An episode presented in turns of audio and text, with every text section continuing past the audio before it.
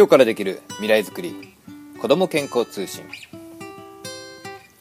はいこんにちは。子どもたちの健康な未来づくりを応援します。ここロサンゼルスモモキッスダッタカムの勝田です。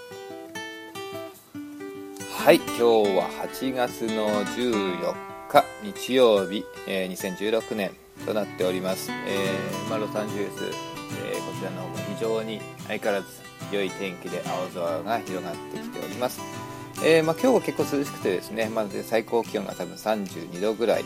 えー、最低が18度ぐらい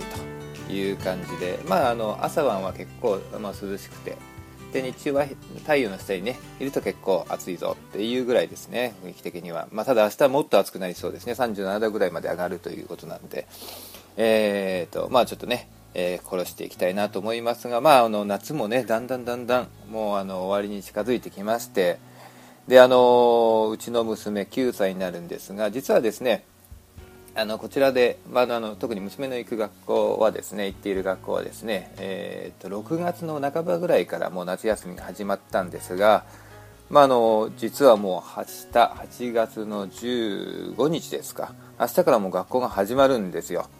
えー、なのでまあ約本当に2ヶ月ぐらいですよね、まあ、日本だともう8月の31日までえーね、夏休みっていうところが多いと思うんですが、まあ、あのこちらの場合は、まあ、当然学校によりますけどね、まあ、あのうちのが娘の学校の場合はもう結構早く始まるなと、まあ、なんか去年よりもなんか1週間ぐらいは早いような気がしますね。でもまあそうなりますともうあれですね。まあ、新学期新学期、まあ、あのこちらの場合9月っていうか、まあ、ここからが秋からが新学年なのでね、まあ、今度はえーと何年生だ？4年生か。ね。今度も小学校の4年生になるというところでまあなかなかね時間経つのは早いなと時が経つのは早いなっていうのはねつくづく思いますというところです。はい。でまああの最近はどんなことをしたかと。あその前にですねまずあの、まあ、今日8月の14日ということで、まあ、あの日本ではもうすでにね8月の15日ということでまあ、あの終戦記念日ということになりますのでね、まあ、あの何でしょうね、まあ、戦争というものが、えー、実際ね、まあ、過去、えー、あったわけなんですが、まあね、うちの、ね、親父おふくろの世代は、まあ、あの戦前の時代だったんでねあのそんなにまだ遠い感じではないですけども、うん、ただやっぱりいま、ね、だに、ね、世界中のどこかでは戦争が起きておりますしまたこれからも起きていくでしょうし、うん、ただまあそういったね政治的な背景とかいろんなことはあるでしょうけども、まあ、あのなんだかんだ言ってもなんか戦争になって実際にねあの戦い合うとね、誰が戦うかといえばやっぱりそういう、ね、兵士とかいう人たちはやっぱ普通の一般の人たちがやっぱ、ね、戦争に行くわけですし、うん、またあのね一般市民がやはりなんだかんだ言っても一番あれですね割を食うんで影響を受けるって、まあ、一番不幸になるのでうんですから、まあ、どんな理由があってもやっぱそういったねフィジカルな戦争というのはないに越したことはないなというふうに思いますね。はい。まあ、それが私の願いでもありますが、えー、まあ、ただね、あの現在だんだんだんだんそういった形でね、あの終戦記念日ということでもう71年目なのかな戦後ね、えー、という中で、まあ、経験をしている方ねもう戦争の経験をしている方特に日本においてはねあの減ってきていますので、まあ、年老いでねあのうちのおふくろもね、まあ、本当に両方とも亡くなりましたし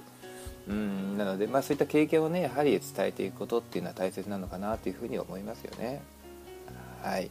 ということで、まあ、ちょっとねあの終戦記念日ということがありますので、えーまあ、ぜひねあの先に亡くなられた方々、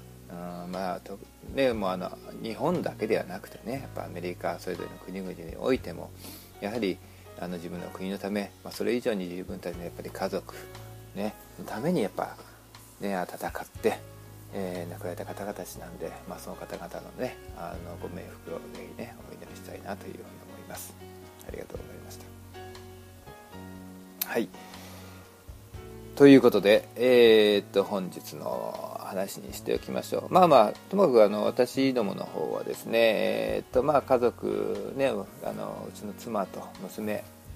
3人でねえー、生活をしておりますが、まあ、ただねうちの妻がですね妻のあの実家というか、まあ、お父さんお母さんあとあのその弟さん、ね、夫婦と一緒に住まれてるんですが、まあ、そこがですね、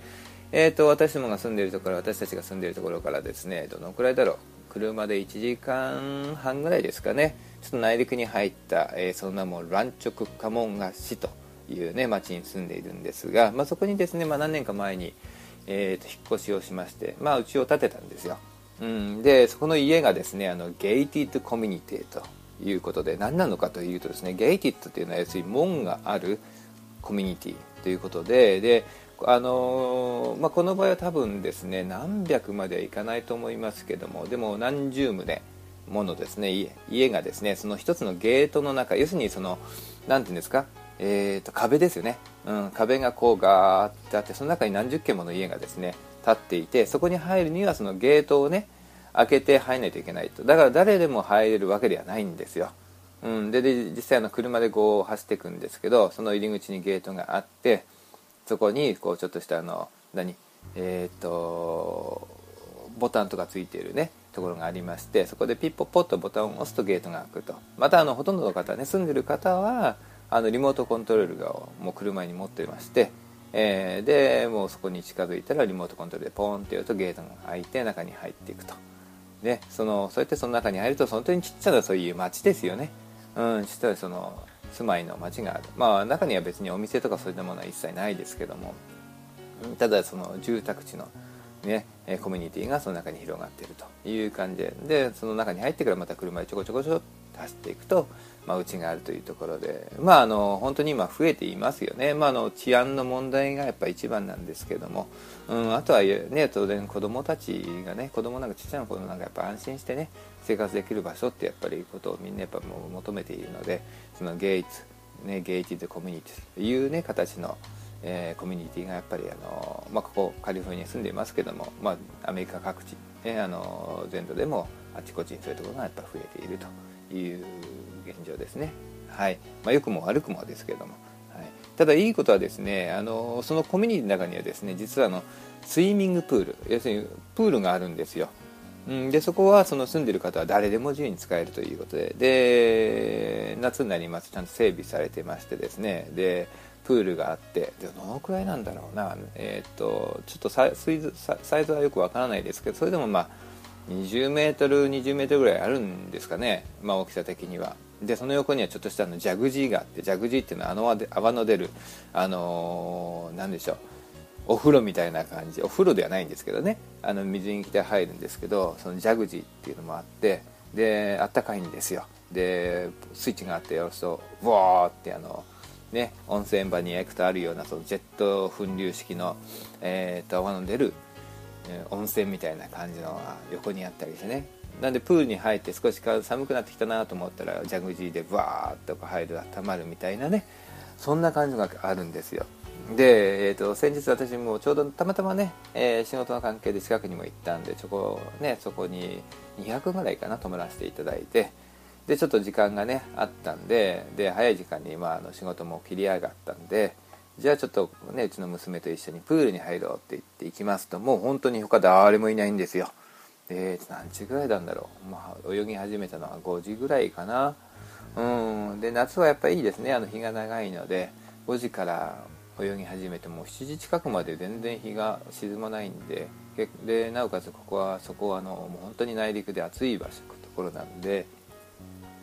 十分ね水に入ってないんですよ。ちょっとまあ風がねあったんで少し肌寒くもなりましたがそれでもね十分こう水に入って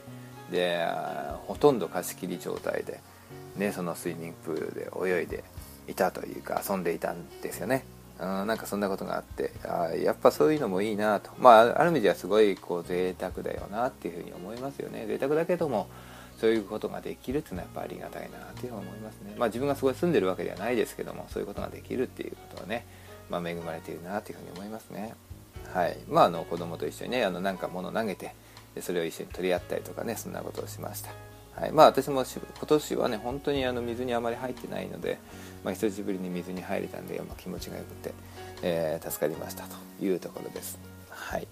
でまああのまあ、ちょうどスイミングプールって話をしたんですが、まあ、今ちょうどあとはねやっぱりオリンピックねえー、っとどこだブラジルですね。リオデジャネイロでね、えー、オリンピックをやってますよね。で、まあ、日本のねあの選手の方たちも非常に頑張ってましてであの、ね、水泳でも金メダルを取られた方何名かいますよね。うん。であやっぱすごい嬉しいですね、まあ、あのここはアメリカに私住んでますけどやはり日本人なのでね。日本が頑張っているとやっぱありがたい嬉しいなというふうに思いますよね。はい。まあ、そういう、まあ、オリンピックで引きこもごものものもあるんですがで、まあ、今回はですねそのスポーツにも絡めてなんですけども、えー、と今回のそのトピックに、えー、入ってまいりますでタイトルはですねスポーツするならフィッシュオイルに注目というタイトルでお話をしたいと思います。はい。で、えー、まずそのフィッシュオイルという話なんですが、で、あの、最近ね、まあ、時々、えー、話題にもなるかと思いますが、あの、DHA、EPA なんていうね、そういったあの栄養素がありますよね。で、アメリカでは、えー、それらのその、必須脂肪と言われる、まあ、脂肪なんですよ。油なんですけどもその必須脂肪というもの必須脂肪酸というものがですねあの注目をされておりましてでアメリカではこれあのオメガ3というふうに呼ばれていますであの日本ではまあ N3 系 N っていうのはあの N ですよね、えーえー、何でしょう。ABCD に始まる、ねえー、N なんですけども。N3 系と呼ばれるね、えー、油脂肪なんですけども。であのこの必須脂肪なんですけども、まあ、簡単に言えばですねあの常温で、えー、液体の油ですね、まあ、それが全て、えー、そう必須脂肪だというわけではないんですがあの条件としてはまあ基本的には常温、ね、室温で、ね、液体であるということ。であの、まあ、動物性のものも植物性のものもあります。はい、動物性のものでやっぱり、えー、有名というか、えー、よく知られているものが魚の油。でここでいうフィッシュ。魚ですね。魚のオイル。フィッシュオイルというもの。また植物性だとあの、まあ、一般的にはそのごまとかねえーと、フラックスシードアマニ油なんていうのがやっぱり有名ですね。あとはまあ食べ物では一般的にはアーモンドとか、えー、くるみのようなそんなナッツ類にもですね。あの結構豊富にねその、えーと、オメガ3必須脂肪酸というものが含まれています、はい、ただやっぱり、あのー、体にね取るにあたってその EPA とか DHA っていうそういう形のフィッシュ脂肪酸があるんですね。DHA というのはドコサヘキサ塩酸ね長い名前なんですけど EPA は、えー、エコサペンタ塩酸かな？はいそういうね長い名前の、えー、脂肪なんですけどもそれはですねやっぱり魚の油にたくさん含まれている。特にですねあのー、何でしょう青魚と呼ばれるものですよね。イワシとかサバとかあとあのサーモンですね鮭なんかにね豊富に含まれているというふうに言われています。はい。だそういったものがやっぱ体に良いということはまあずっとずっと言われていまして。であのー、まあ最近というか少し前からよく言われたのはその頭が良くなる油栄養素としてねやっぱ注目をされているということで。まあそれがなぜかというとその EPA とか DHA っていうのはあの脳のねあの生成の成分になるからなんですね。脳細胞のね。はい、ということでやっぱり言われているということ。でそれがあの何でしょうその脳神経脳とか神経に関するね栄養素ということなのでそれがま自閉症ですとか、えー、ADHD、まあ、最近ねそういったの問題が多くなっておりますけどもあとは地方とかうつとかそういったのものに対して、えー、良い影響を与えるというふうにやっぱり言われていてそういった効果があるんではないかということはやっぱり言われています。はい、なのでまあね、えー、私のももキッズの中でも結構そういったねあのサプリメントなんかも紹介をしておいるというようなところですね。はい、でえーと、今回まあスポーツの話なのででその EPA とか DHA とかのそういったオメガ3必須脂肪酸、えーまあ、特にまあフィッシュオイルというものがですね、まあ、スポーツにも大変、えー、有効ですと。いうえ記事を見つけましたので紹介したいと思いますでこれはまあ体を動かすこと運動することねえー、そういった方に、えー、大切にもとっても大切ですよということでで、まああのまあ、今もちっちゃい時から子供がねやっぱりクラブ活動をやったりとかあとはまあね中学校高校なんかになると部活動なんかで体を動かす機会がやっぱり結構あると思います。スポーツというものをねやる機会。まあこれ大人でもスポーツやってる方たくさんいますからね。そういった方に対してもねえー、まあ、役立つ記事ではないかなと思います。はい、えー、ということでここから記事をご紹介します。はい、えー、っとですね、まず記事のタイトルはですタイトルはですね、オメガ3フィッシュオイルはアスリートのパフォーマンス向上に役立つというタイトルですね。はい、であのプロのですね、えー、まあ、プロになればなるほどそういったのアスリートっていうのはですね食べ物に気をつけています、えー、そして栄養サプリメントも、えー、利用している方が多くなっています、はい、でアメリカにおいてはですね、えオメガ3フィッシュサプリフィッシュオイルのサプリメントっていうのが、え売り上げがですね2007年から2012年の間でなんと2倍以上にえ伸びているということです。でそれはあの特にやっぱ心臓の健康とか、えー、先ほどの脳神経とかいろんな意味での、えー、健康のベネフィットというものが注目されているので、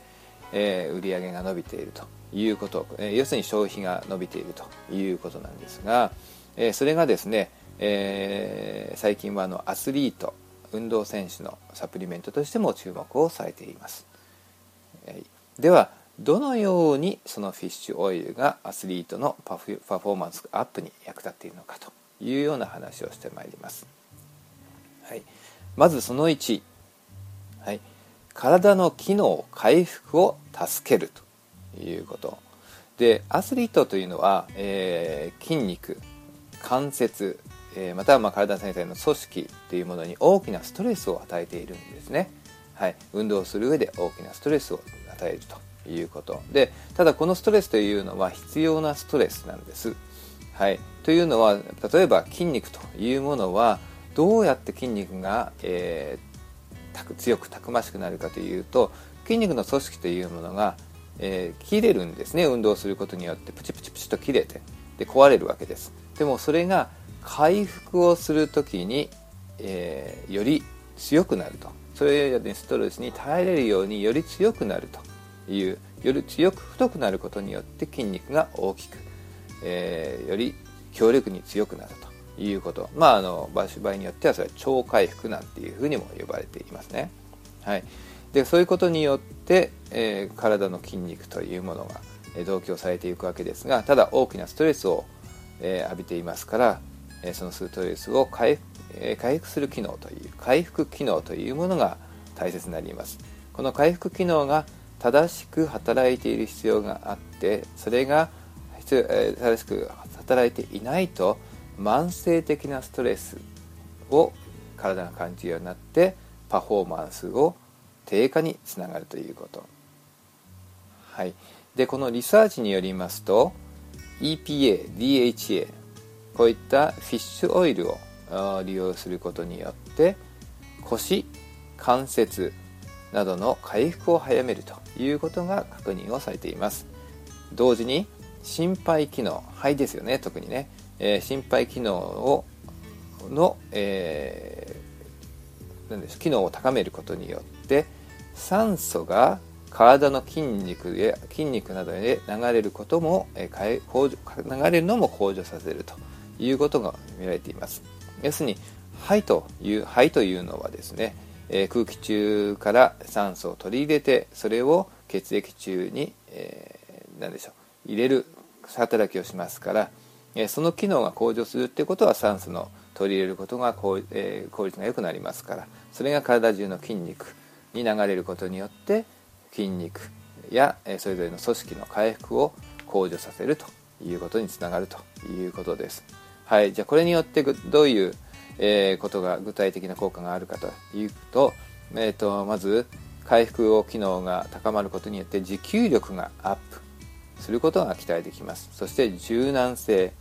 体の柔軟性関節などの柔軟性筋肉の柔軟性を高めることをが期待できます、うん、それによって怪我などの予防にもつながるでしょうということです。はい。まずそれが一番最初、えー、体の機能回復を助けるという機能がフィッシュオイルに、えー、期待できますよということです。はい、それでは、えー、どのようにフィッシュオイルがアスリートのパフォーマンスアップに役立つかということのその2ですけれども引き締まった体づくりを助けるという、えー、効果が期待できます。であの多くの方は、えー、脂肪を取ることと体脂肪を減らすということがえー、結びつかないピンとこないわけなのですが実はですね多くのリサーチにおいてでおいて、えー、オメガ3、まあ、EPA とか DHA に代表されるねオメガ3フィッシュオイルを、えー、使うことによって、えー、脂肪の代謝を助ける要するに正常な脂肪の代謝を助けるということが、えー、確認をされています。はい、でどうしてかというとですね多分ですけどもこれはどうやらオメガ3、えー、その必須脂肪酸というものは脂肪の燃焼を、えー、するために大切なですね、え、体内、えー、何でしょう体内物質のインスリンというものがありますがそちらのですね、えコントロールを、え正常化することが期待できるということでそれによって、えサポートそれをそれをオメガ3というものがサポートするのではないかというふうに言われること。それによって、え脂肪の代謝が正常に働いて、え結果としてき締まった体づくり、え要するに体重の増加とか余分な脂肪を、減らすことに役立ちますよということですよね。はいということです。ですのでまあまあ、えー、必須脂肪酸、えー、フィッシュオイルというのは、えー、まあ単純に言えば体重の増加を抑ええー、引き締まった体づくりを助けるということ余分な体脂肪を燃焼させるのを助けますよということです。はいはい、そしてその3ですが、えー、どのようにフィッシュオイルがアスリートのパフォーマンスアップを役に役立つのかということのその3ですが、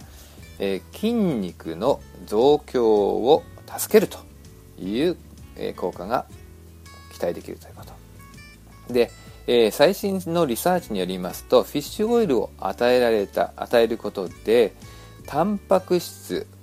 生成の著しい増加が確認をされたと。いうことです。でタンパク質の生成っていうのはすなわち筋肉の生成になりますので、まあ、それの増加が、えー、見られたということはそれだけ筋肉の増強筋力のアップにつながるというふうに見られます。でこれはですねあのその、まあ、アスリートと呼ばれるねその運動する方、まあ、一般的には若い世代ですよね。10代20代30代というような若い世代だけではなくて、えー、65歳以上の、えー、まあ、壮年期老年期の方の場合も同じようなテストを行ったところ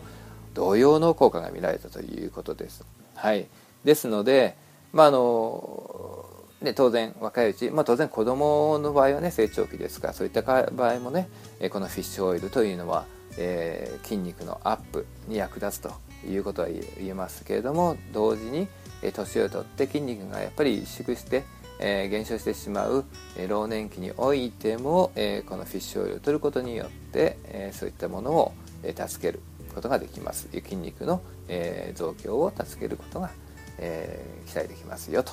いうことです、はい。まあ、筋肉の増強を助けることがフィッシュオイルによって、え期待できますよということです。はいでは、えー、じゃそういったねあの、まあ、フィッシュオイル要するにオメガ3脂肪酸というものがですね、まあ、体に良いということそして、えー、アスリート要するに運動する上でも、えー、非常に効果がありますよとねえー、パフォーマンスアップにも役立ちますよということですがちょっとどのくらいの量を取ったらいいんだろうなという質問が出ると思いますがどのくらいのものが必要なんでしょうと。であの当然のことながらこれ個人によって異なりましてでオメガ3をね豊富な豊富なね魚をたくさんしょっちゅうね日常的に食べている方。まあねあのイワシを食べるサンマを食べるそういったものが好きな方っていう場合もね、ありますしまたあのナッツ類とかそういったねオメガ3が含まれている、まあ、あの植物性のものを遠く食べる人もいます、まあ、またそうでない人も当然いますという中で、まあ、当然個人によって、えー、最適な量っていうのは変わってきますが、まあ、一般的に、えー、言われるのは成人の場合のは、えー、3から 4g を1日に取ったらいいんではないかというふうに言われているそうですであのまあ、1.5から 2g の EPA また1.5から 2g の DHA がその内訳として、えー、言われています。はい、そうですよね。はい。まあ、あとあの特に運動を、ね、する場合本当にスポーツをねあのする場合、まあ、あのフィットネスクラブに行ってね、えー、ウエイトトレーニングやるとかね、あとは本当に、ね、これからサッカーをやりましょうとかって、まあ、走り回りますよというような場合も当然あると思いますが、まあ、そういった場合にはですねあの運動をする少し前に、えー、2g の 2g 相当のですねフィッシュオイルを取る。またその後にフィッシュオイルを取る。運動の後にね取ることによって、えー、筋肉のその体力、えー、何でしょう筋肉筋力アップ筋肉の回復、えー、また当然今言った持久力アップなどにも役立つだろうというふうに、まあ、この記事では、えー、締めくくっております。はいというところですがいかがでしょう。はいまあ、あの当然ねあの実際サプリメントとして取る場合はあのそれぞれのサプリメントにはあの何でしょうメーカーのね推奨推奨する推奨量 あのユーセージと言われるようなものがね書いてありますので、まあ、そういったものをやっぱり基準としてえー、取っていただきたいなと思います。まあ、ただあのフィッシュオイルの場合とかねえーと、何でしょうオメガ3の脂肪酸っていうのは普通のあの脂肪なんで栄養素なんで、まあ、取りすぎてそんなに大きな問題っていうのは基本的にはないんですが、はいまあ、ただ、まああのね、何事もあ何でしょう取りすぎは体に、ね、そんなにプラスになるとは言えませんので、まあ、あのしっかりそういったものを読んでねそれに沿った、えー、量をね取るようにした方がいいかと思います。あとは当然ね一般の食事とからそういった栄養素を取るのがやっぱ基本ですから、えー、魚ねあの青魚とかっていう取るのがいいかなと思います。あとはそういったナッツ類とかね、えー、ごまとか植物性のねオメガ3というのも非常に、えー、体の健康維持には大切なものですよということですよね。はいまあ、あとあの魚類ではよく言われるのはですねあのツナとかマグロってありますよね。マグロとかね大きなその魚っていうのも当然あのこのオメガ3フィッシュオイルっていうね DHA EPA はあのたくさん含まれています含まれているんですが大きな魚になればなるほどですねあの問題が一つありましてっていうのはあの大きな魚というのは小さな小魚をやっぱ食べて大きくなるのででその段階要するに大きなもうマグロっていうのはすごいでかいですよね。それがちっちゃい魚で中ぐらいの魚を食べると。でその中くらいの魚をよりちっちゃい魚を食べると。そのちっちゃい魚もちっちゃい魚ってそのちっちゃなプランクトンみたいなものを食べると。いうふうにこう連鎖つながっていきますよね。でその連鎖がですねつながって上に行けば上の階層に行けば行くほどあの水銀中に含まれているあの重金属有害物質よく言われるであの水銀とかあそういったものがやっぱり蓄積されてしまいましてで大きな魚になればなるほどそのえーと、例えば水銀だったら水銀のですね、えー、含まれている量っていうのが増える可能性が高いということなんですよ。で今現在もやはり海洋というのはもう、ね、残念なことながら海というのは汚染をされていますのでそういった重金属というものがあのもう本当にあのどこに行っても、うん、それこそ北極のねあの海に行っても検出されるというようなもう現状がありますので、うん、そうなってくるとあまりその大きな魚をたくさん食べてでオメガ3フィッシュ脂肪を補給しようっていうのはうんなどうかなということがあります。ですからその場合はじゃ何がいいかというと小さい魚で一番身近なものであればやっぱりイワシ程度のね小さい魚を食べる方が、うん、そういったあの重金属の蓄積量というものは少なくて済みますよということを、えー、言われています。ですのでまあできればねあのイワシとかの方がまあ値段はどうなのか分かんないですけどもでも手頃な魚ですよね。ツナを食べる。あのマグロのねお刺身食べるよりはあ手頃な魚でしょうからそういったものをできるだけね食べた方がいいでしょうということですね、まあ、あとは当然子供になりますとねいや魚嫌いとかね魚臭いなんていうまあ大人も子供だけじゃなくて大人でもそういう方いますけども、えー、ありますがそれはまあぜひあの工夫をしてあのうまい料理をしてねやるとかあしてみたらどうかなと思いますが、えー、まあ、どうしてもそれが難しければそういったサプリメントを利用するというのも一つの方法かもしれません。はいということで、まあ、今回はですねあのオメガ3フィッシュ、えー、脂肪というものねフィッシュオイルというものが、えー、スポーツをする上でも、え体に役立ちますよということをお話しいたしました。はい参考になれば幸いです。はい、ということで、まあ、あとは、えー、っと、まあ、ロサンゼルスね、私せっかく住んでおりますので、ロサンゼルスだよりなんていう話をちょっとしたいと思いますが、であの実はですね昨日あと今日も多分やってるんですと思うんですが、まあ、土日でね、えーと、近くのですねうちの住んでる近所っていうのはもともと日系人の多い地域なんですよ。あの戦前からね、えー、戦後にかけて日系人の多い地域でしてで日系のですねお寺があるんですよ実は。アメリカなんですがお寺がありましてであのこの季節、え、この時期何やってるかというとですねお盆祭りというのがあってで日本にいますとやっぱりねお盆のお盆踊り踊るねそういったのお祭りというものもあるかと思うんですがあのお盆祭りがありましてですね。で正直あの日本にいる時に私あのそういったお祭りとかってあんま行ったことあんまり行った記憶がないんですがまあここにねアメリカに来てそういった体験をするっていうのはまた不思議な感じはしますけどね。はい。まあでもねあのまあ、日本の文化に触れるという意味でもいいなということで、あのまあ、昨日ね、えーと、うちの娘とあとうちの家内とね、え、あとはまあそのお友達も一緒にね、えー、一緒にそのお盆祭りに行ってきました、まあ、実は歩いて行ける距離なんでねもう本当に車にも乗らずにテクテクテクと歩いて、ね、5分10分ぐらいいたところにそのお寺がありますので行ってきました。まあ本当にねあのたくさんの人で賑わっていましたね。あのもうこれは本当に日系人とかなんとかだけじゃなくて、うん、あのローカルにねその地域に住んでる方々がいろいろね来てねあのあなんかもう本当に一つのね、えこの地域のあの一つの何でしょう、えー、有名なねイベントになってるみたいですね。はい。でどんな感じかというと本当に日本みたいにその屋台とかね出てあり出てきましてそこでは本当にゲームやってたりとかね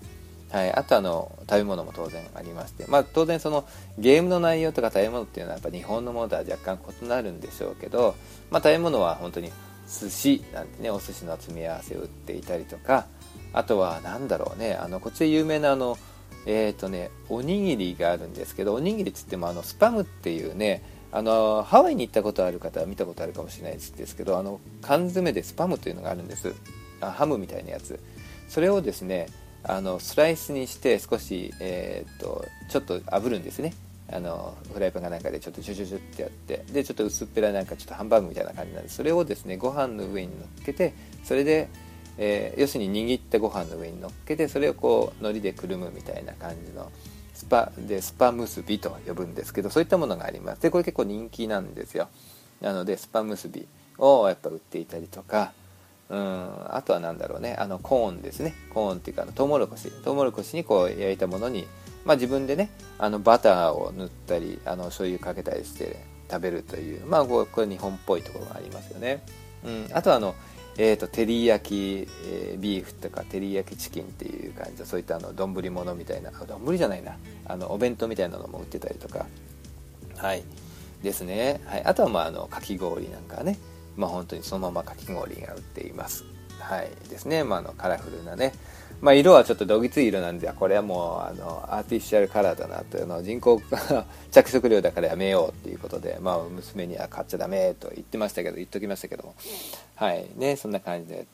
ものがやっぱり食べ物があったりしますね。あとはなんかあの沖縄の方がねこの地域結構沖縄出身というか沖縄のルーツの方が多いみたいで沖縄で有名ななんかそういったちょっとな呼び方忘れましたけど揚げたのお団子みたいのがあってまああのまあ簡単に言えば小麦粉っぽいものを揚げたあのドーナツみたいなもので砂糖がまぶしてあるんですけど、まあ、それをこうなんでしょう。えー、とちっちゃいそうですね。ピンゴルフボールよりもちょっと大きいぐらいですかね。それをこうね揚げてやって。でポコポコポコっと口に含んで食べるという感じのものがあって。まあ、こちらおだん団子なんて言ってね読んでましたけどもそういったものに、えー、売っていたりとかね、まあ、これがすごい人気でなんか長蛇の列でしたね。なんかすごいもうなんかもう敷地の外に人が溢れるぐらいなんか長蛇の列でその団子をねみんな買おうとしてましたけども。はいまあそんなこともありましたと。いうことで。あとはですね、えーと、ゲームもですね。ゲームはあのいろんなゲームありますよね。あの何でしょう。バスケットボールをこう投げて入れる。で、ね、いくつか入るとなんかこう景品がもらえるとかあとはの球をゴロゴロゴロって転がすってその穴の中に入れるゲームとかね、はい、あとはの魚釣りみたいなね。あの、まあ、生きてる魚をこうやる金魚すくいみたいなものはなかったんですがあのうわふわ浮いてる魚をちっちゃい子供向けにねこう釣り糸みたいなもので引っ掛けて持ち上げるみたいなね。あのそんな魚釣りみたいなもので。まあこれは嬉しいことにも必ず何かもらえるみたいなね。そんなゲームちっちゃな子供が結構喜んでたりしますよね。そういったものをまあ1回 1, ドルぐらいで遊べるよなんてやってたりとかね。うちの娘がなんかねその輪投げをやったらですねたまたまあうまくいきまして2つぐらい大きなぬいぐるみをもらって喜んでましたけども。えーああまあ親としてはねうちの中にもうぬいぐるみいっぱいあるんでまたこれでぬいぐるみが増えたらどうしようっていう感じにはなりますけども まあそんな感じでえっ、ー、とまあ盆お盆祭りをね少し楽しんできました。であそうあとはねあのお盆祭りなんで当然盆踊りなんかがあるんですけどでまああのお寺のまあ境内というか駐車場はそんなにまあ大きいですけどでもまあどうしても限界があるのでそのお寺のすぐ横のその通りがあるんですけど通り一帯をですねちょっと通行止めにしてもらってですねそこにこうなんでしょう櫓を組んであのまん丸じゃないんですけどもう細長いこう楕円形なんですけどそこをですね盆踊りの会場にしてましてでその通りにもみんなですねあの陣取ってでねあのみんなちょっとした折りたたみのチェアなんか持ってきたりとかしてもう座ってねうん、でそこでこう盆踊りをみんなでこう眺めていたり、まあ、当然さ、ね、あのその中一緒に踊ってる人もいますし、えー、盆踊りを眺めてる方もいますしまたあのその前にはその太鼓？和太鼓のですね演奏があったりとかしてね、まあ、本当にあの日本っぽいところをですねあの体験できるというねまあ本当に、えー、いい本当にイベントだなと思いますよね。うん、で、まあ、こういったものもあってでやっぱりこう何でしょうねあのアメリカにいてもそういうふうにこう日本の文化というものをやっぱ残していきたい伝えていきたいっていうことをそのまあお寺のねあのに参加している方々が中心としてやってるんですけども、まあ、そういったことをやっぱり地道に続けているということがすごいありがたいなというのとで大切だなと思いますよね。で特に今はあれですよねあの核家族化になっていてでまあそれこそねおじいちゃんおばあちゃんとね、顔を見ることということ自体がもう少なくなっていて要するにそう世代というものが本当に、ね、簡単に言えば2世代親と子供だけで切れちゃっているところ正直あると思うんです、うん、でも考えてみれば昔ね本当に今から何十年も前は、うん、もう3世代4世代が当たり前に同居していた時代でねその頃はやっぱおじいちゃんおばあちゃんっていう人がいてでそこからその次の世代まああのね良くも悪くもねあの嫁姑がいたりとかして、うん、でもそうすることでその家族のやっぱりねオリジナルの味とか伝統とかねなんかそういう文化というものが次の世代に受け継がれてきたと思うんですね。でもまあそれが核家族になってしまったことでもうどっかでも切れてしまっていてもうねそういった過去のものそれぞれの家族家庭のね味とか家庭のそのね、あの文化っていうのがなかなかもうもう伝わってないですよね。で実際私もまあ日本で生まれ育ちましたけどうちの家族もね本当に核家族でしたからすでにねあの本当に私自身がおじいちゃんをおじいちゃんはまず見たことないですね。1回も子供の時に1回も見たことないです、はい、であのおばあちゃんには1回2回かな23回だけ多分記憶の中ではあったことを見たことがあります、はい、でも話したっていうことはまず覚えてないですよね。はい。ですのでもうねうん、会う子の家族あの自分のね親父おふくろそしておじいちゃんおばあちゃんからね何かをこう伝えられたっていうことっていうのはやっぱりなんか記憶の中では少ないですね。特にうちの親父おふくろそんなにあの喋る人ではなかったですからやっぱりそこでこう伝えられたことっていうのはやっぱりどうしても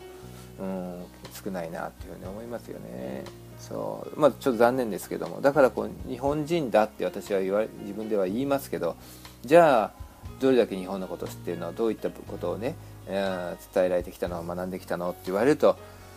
うん、本当にちょっと、少ないというか、うん、ちょっと空っぽなイメところがあって、まあ、その分アメリカに来てその分、ね、地域の文化には、うん、馴染みやすいのかもしれませんが、うん、でもちょっと寂しいですね。うん、やはりせっかく日本人として生まれ育ってきて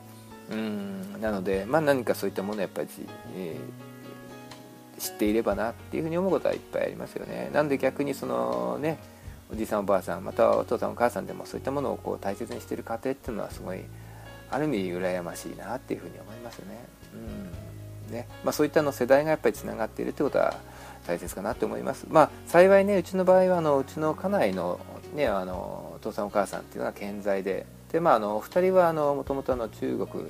から、えー、来た方です、まあ、今アメリカに住んでいますからね、まあ、中国そして香港。でお父さんはもともと台湾の方でで日本にもあの小学校まで住んでいましたのでそういった意味で日本へのあの日本的なこともよく知っておりますのでいますのでだからそのおじいちゃんおばあちゃんとそのうちの娘要するに孫ですよね。がやっぱりこう触れる機会っていうのがまだありますのででうちの娘にとってはそのおじいちゃんおばあちゃんっていう世代があるということをやっぱり体験できるっていうのはやっぱすごくありがたいなと思いますよね。で幸いまあそんなに遠くに住んでいないので、まあ、うちのね家内も娘を連れてちょこちょこ、ね、あの向こうに行ったりしてしてますのでね。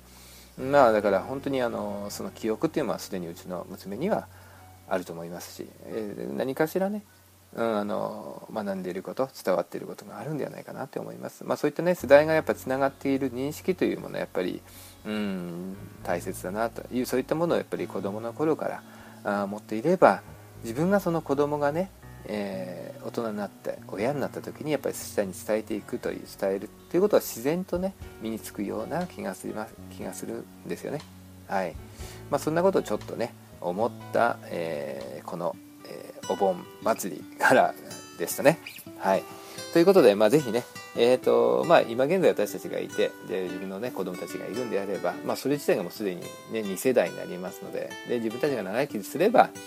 ね、子供たちの次の世代も見ることもできるでしょうしその時に今私たちが経験していることをやはり伝える。また自分たちが今今知らなくてもこれからもやっぱり学んでいってうんで大切だなと思うことはやっぱり伝えていく努力というかそういう姿勢をね、えー、やっぱ持っていきたいなというふうに思いますね。はいということで、えー、今回のトピックというかお話はここまでとなります。まだまだねあの暑い日が続いています。まあ、日本ではね特にあの蒸し暑い日がまだまだ続いていきますし、まあ、あの本当に9月ぐらいまでまだ暑い日続きますからね是非あの暑さに負けずに、えー、頑張って元気で、えー、いきたいなと思います、えー、頑張っていきましょうということで、えー、今回もありがとうございました。失礼します。